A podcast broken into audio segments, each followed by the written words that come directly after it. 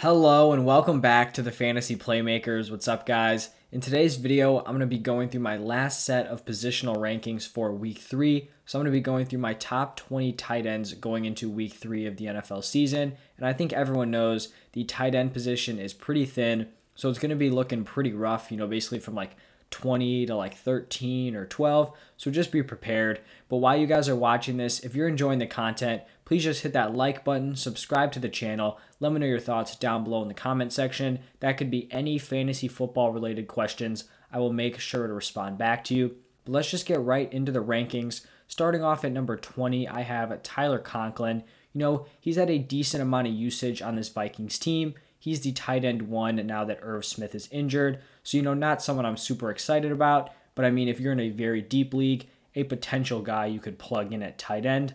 Then at 19, I have Dawson Knox. He's had back to back games of acceptable production, you know, like a 4 for 41 day and then a 2 for 17 with a touchdown. So, you know, I'm not loving the overall volume and opportunities, but if you had him in your lineup the past two weeks, you probably weren't greatly disappointed, which is good enough to get you a spot on the top 20 tight ends.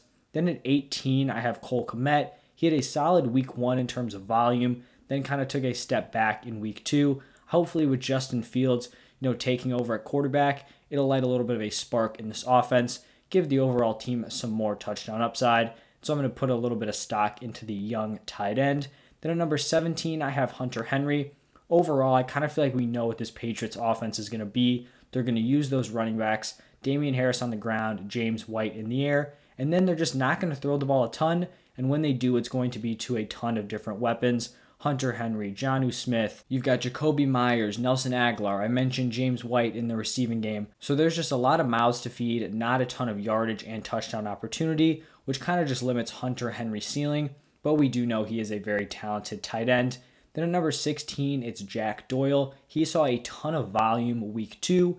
Hopefully, Carson Wentz is good to go. And if he is, you know, it looks like they have a little bit of chemistry, which is enough to get him here as like a mid tier tight end two option. Then at 15, I have Jonnu Smith. It's really just the same concerns I have with Hunter Henry that are there for Jonnu Smith. Smith is slightly more involved, but it's still just not what you want to be seeing for your starting tight end. Then to number 14, we have Austin Hooper. And this Cleveland Browns offense is fairly interesting because they've had a lot of injuries at the wide receiver position. Odell hasn't been able to go the first two weeks. Now Jarvis Landry is on the IR. They've really just started to rely on their tight ends. Unfortunately, for fantasy football purposes, they can't just use one and target them a bunch. They need to use Hooper, they need to use Njoku, they need to use Harrison Bryant. So all these guys are getting targets, but Austin Hooper is that top guy. So he's the one who's going to make the top 20. Then at 13, I feel like this is kind of where we're getting into the range of players who would be acceptable starts in your lineup. And at 13, it's going to be Jared Cook. You know, I really liked what I've seen from him in his first two games with the Chargers. He's gotten a decent amount of volume. It really seems like he set himself up as the clear tight end one on this roster. And there's a solid matchup here against the Chiefs, where there's probably going to be a lot of scoring, a lot of overall passing volume, which means lots of opportunities for Jared Cook. Then at number 12, I have Dallas Goedert. Overall, I've been a little bit disappointed in his overall usage. You know, instead of him and Ertz kind of coming together and both performing, you know, becoming these top targets, it seems like they're more kind of taking away from each other's opportunities, which obviously is not ideal for fantasy football. So Goedert's a guy we kind of have to keep our eye on. But the Eagles' wide receiver room is still so thin that Goedert probably remains, you know, number two, number three, number four target. But, you know, if he's in that range, that gives him a decent amount of fantasy football upside. Then at number 11, I feel like this is where I'm very confident. Like if I had these guys on my team in 10 or 12 team leagues, you know, I would put them in my lineup and not really be sweating it. And number 11, it's Robert Tonyan. After a miserable week one, I feel like we kind of just throw that away with how bad the Packers played. He comes back week two, is very involved, catches a touchdown. You know, they run two different screenplays for him. So overall, I think we're confident that this Packers offense wants to get him involved. They want to use him, and obviously that's great news. You want tight ends who are attached to high scoring offenses because they're going to get those touchdown opportunities. Then we're here at the top 10, and I have Tyler Higbee here coming in at number 10. He's someone that I was really trying to trade for after week one because he was on the field the entire game. He was running basically every single route at the tight end position, and that did carry over into week two. The issue is he just really wasn't targeted. So I think this is still kind of a buy low opportunity for Tyler Higbee. He has a little bit of a tough matchup this week going against the Buccaneers. Those linebackers are not really players you want to mess with, but still, you know, in the long run, I think he's going to be a safe option at the tight end position.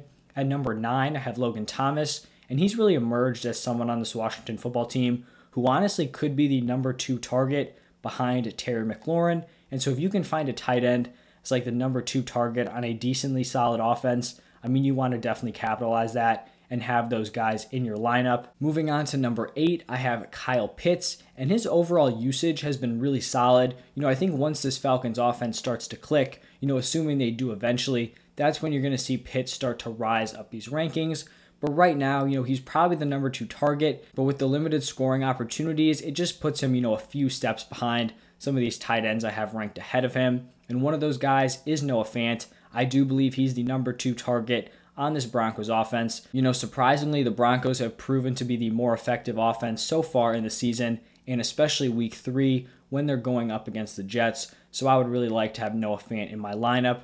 Then at number six, we've got Rob Gronkowski, really probably the biggest breakout at the tight end position. You know, it sounds crazy to say to a player who is arguably the best tight end of all time, but I mean, he was being picked as like a mid tier tight end two, and now all of a sudden is in like the top tier conversation. The dude has been on an absolute tear. He has two receiving touchdowns in his last three games, first two weeks of this season, and then going back to the Super Bowl. A little bit of a tough matchup this week against the Rams, but I still think he's going to go out and produce. He's really taken over as the full time tight end one there. He's no longer splitting snaps with OJ Howard and Cam Brate. Plus, Antonio Brown may be out, which I think just kind of maximizes Rob Gronkowski's opportunity to have a pretty solid target share. After Gronk, I have Mark Andrews, and he really hasn't had like a huge, huge game like some of these other tight ends around him, but the volume is there. He's been targeted a lot, and there's just not a lot of targets in this Ravens offense. It's really just looking like Mark Andrews, Marquise Brown, and then potentially Sammy Watkins in terms of pass catchers. And so I really like where that kind of leaves Andrews in terms of his fantasy football opportunity. At number four, I have George Kittle, and I did actually have to bump George Kittle out of that top tier group. You know, all offseason it was Kelce, Waller, Kittle, and then there was that second tier. I don't think I can confidently put Kittle in that top three anymore. He's just not had the involvement we've really been looking for in this 49ers offense. You know, going into the season, we thought it was going to be Aiyuk, Deebo, Kittle all kind of battling, and then it just turned into Aiyuk basically being benched, Deebo getting every single touch, and then George Kittle just not being super involved. I do think it's going to turn around, but I do think it's a little bit concerning that they're able to run and game plan their offense, you know, without George Kittle being involved, and it's leading to wins. So that's something we have to look out for. And the guy replacing him here at number three is going to be TJ Hockenson, absolutely lighting it up at the start of the season, really emerging as the clear, clear number one target on that Lions team. And so far, it's proved to be a much more valuable role than I think a lot of people initially anticipated. He's gotten into the end zone in their first two games. And, you know, unless teams totally focus on him and try to take him away, he should continue to put together some really solid fantasy numbers. And then we're going to the top two, you know, pretty much locked in. Darren Waller at number two, Travis Kelce at number one. Both of these guys are just going to be feasting throughout the entire season. So love these guys here at the top two. All right, so those are my top 20 tight end rankings for week three of the NFL season. If you guys enjoyed the content, please just hit that like button, subscribe to the channel, let me know your thoughts down below in the comment section. And if you want to see more content like this, go check out my running back, wide receiver, and quarterback week three rankings. Those are all up on my channel, so give those a look. But that's all I have for you guys right now. Thank you for stopping by, and I'll see you guys next time.